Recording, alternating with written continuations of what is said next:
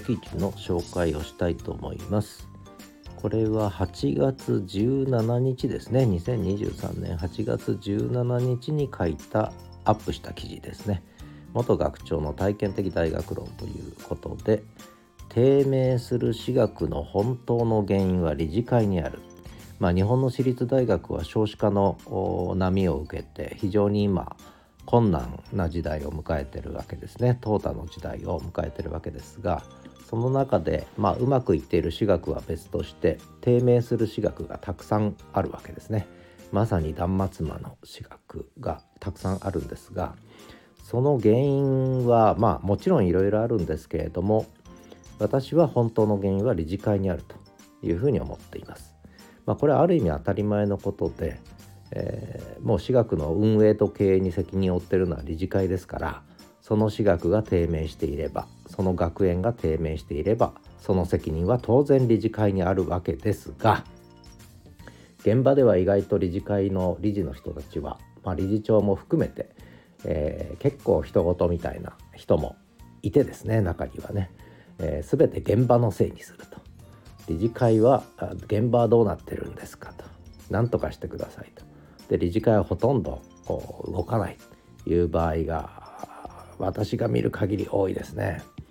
えー、相当日本の私学の理事会っていうのは根本的な問題を抱えていると。なぜそういうふうになってるのかというのは実はこの記事を、えー、きっかけにしてその後日本の私立大学の運営と経営を考えるというシリーズをもうこれで12345回喋ってます。まだまだ続きます、えー、日本の私立大学の運営と経営の問題っていうのは相当深刻だと思ってますのででしかもこれを何とかしようと文部科学省あるいは政治の世界でねいろんなその理事会権限を強化したりその前には学長権限強化したりいろんなことやってきたわけです。これが全て裏目に出ていると。むしろ悪化しているというのが私の見立てです。で、まあ、その出発点になったノート記事。それがこの低迷する私学の本当の原因は理事会にある。まあ私学長を2つの大学で、まあ、小さな大学ですけどね芸術系そして音楽大学でやってきたんですがその体験に基づいた大学論です。低迷する私学の本当の原因は理事会にあると。まあ現場からのまあレ,、ね、ルルポルタージュ報告みたいな感じになってますけれどもでまあこんな書き出しです。私立大学の担い手には理事教員職員学生がいる。まあ本当はもう少し言うとね同窓生とか保護者とかっていうふうにステークホルダー広げることができるんですがまあ現場にいるのは理事教員職員学生ですね。でダメな大学ほどうちは学生がダメだからというふうに理事や教職員が平気で言ったりするんですね。まあ、最近はそういう大学減りましたけれどもえー、これはもう私学の悪しき慣習ですね、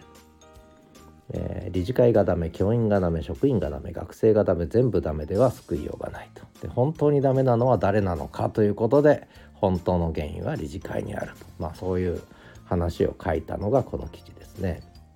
で実はこの記事8月にノートの記事としてアップしたんですが下書きは6月26日に書き始めたんですね。えー、そういう思いを持ってたのでそういうタイトルは決まり下書きを書き始めたんですがなかなかうまくまとまらなくて公開をためらっていたところニュースが飛び込んできましてこのニュースを読んで確信が深まったので公開したということです。一つは京都大学の前総長の山際十一さんが、えー、日大日本大学のアメフト部問題で提言をしたというこういうニュースが飛び込んできたんですね。えー、で学長それこそ京極さんあ山際さんの体験京都大学の総長としての体験に基づいたこう、まあ、林真理子さん日大理事長今頑張ってるんですがに対するアドバイスですね、えー、をしたという記事。それからもう一つが林真理子理事長がですね、えー、ちょっと遠慮があったと。で私はもっと大きなところを見ていたつもりだったんですけれども7万人の学生一人一人をもっときちんと見なきゃいけないということを今つくづく感じております。これすごく大事なポイントです。学生一人一人をもっときちんと見なきゃいけない。これ理事長が言ったんですね。林真理子理事長。これはもう本当に全国の私立大学の理事長に爪の赤煎じて飲ませたいぐらいですね。学生一人一人をちゃんときちんと見ている理事長が日本の私立大学に何人いるのかってね、えー、そういう問題です。でここを外してるからダメな私学になるんですね。学生がダメなんじゃないです。理事長がダメなんです。そして理事会がダメなんだということですね。で、えー、ダメな私学の本当の原因は理事会にあるという記事を書いたんですがダメな大学ほどダメな理由を学生のせいにする。教職員は自らの責任を学生に転嫁する。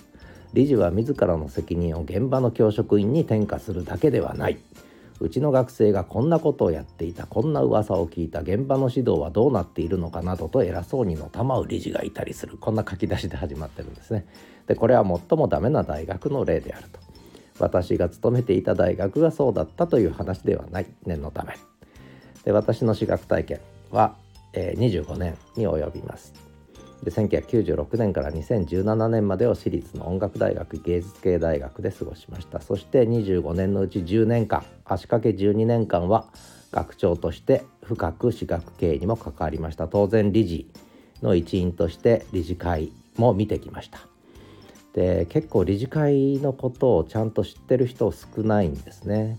えー、教職員あるいは学部長レベルでも理事会に関わる人少ないのでで学長になると理事会に関わるわけですけれどもこの理事会がまあ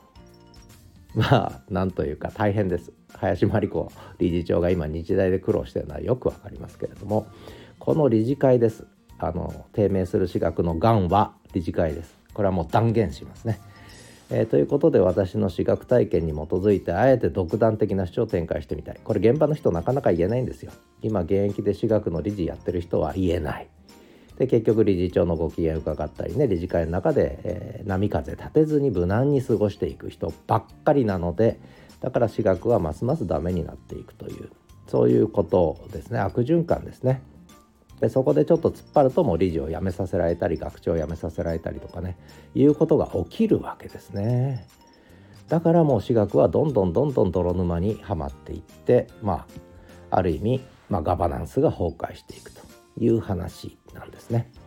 まあ、でここに書く記事の内容が多くの私学関係者にとって心当たりがないことを心から切に願うばかりだと言いながらこの記事を書いたということです。で全ての大学の理事会と理事長がひどいわけじゃないけれどもだけど理事長理事による背任行為任に背く行為ですね、えー、これは後を絶たない日大の問題だけじゃないんですね実はね。えー、結構私学の世界には表沙汰になってないけれども任に背いている理事はたくさんいると私は思っています。でこうした事態を受けて2025年4月からには私学私立学校法がまた改正されるわけですが刑事罰を設ける。これはね刑事罰設けたところでねダメなんです。これはもう悪いことやった人を罰するだけの話で。え、こういうことではね私学はあのまともにならないんですね。でもっと問われてるのは私学のガバナンス回復です。で回復といっても実はそもそも持ってなかったので回復しようがないわけですね。そういう意味では私学のガバナンス構築。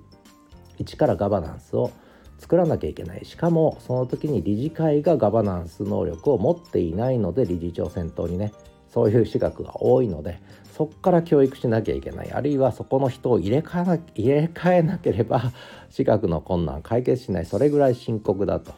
いうふうに私は思っています。もちろん全ての私学に当てはまるわけではないですが、えー、ガバナンスは低下したわけではなくてそもそもなかった、ね、じゃあ出発点はどこなのか、ね。えー、どっから変わるべきか、ね、理事長理事会から変わらなきゃいけない。ところが今の私学のシステムとして仕組みとして理事長と理事会を変える仕組みがないんですね。だからますます泥沼にはまっていくとまあそんな話の出発点の記事です。でこの後シリーズもので日本の私立大学の運営と経営を考える。今のところ12345まで来ましたがさらにこれは何回続くか分かりませんがあの問題がある限り続けていこうかなと思ってますので一応ノートの有料記事ですけれどもあの定期購読マガジンあるいは単独の過去記事マガジンあるいは全記事購読マガジンあるいはオンラインサロンに参加していただくとこういった記事は全て読めますのでまあ最後はちょっと宣伝も含めてね記事の紹介低迷する私学の本当の原因は理事会にあるでしたではまた。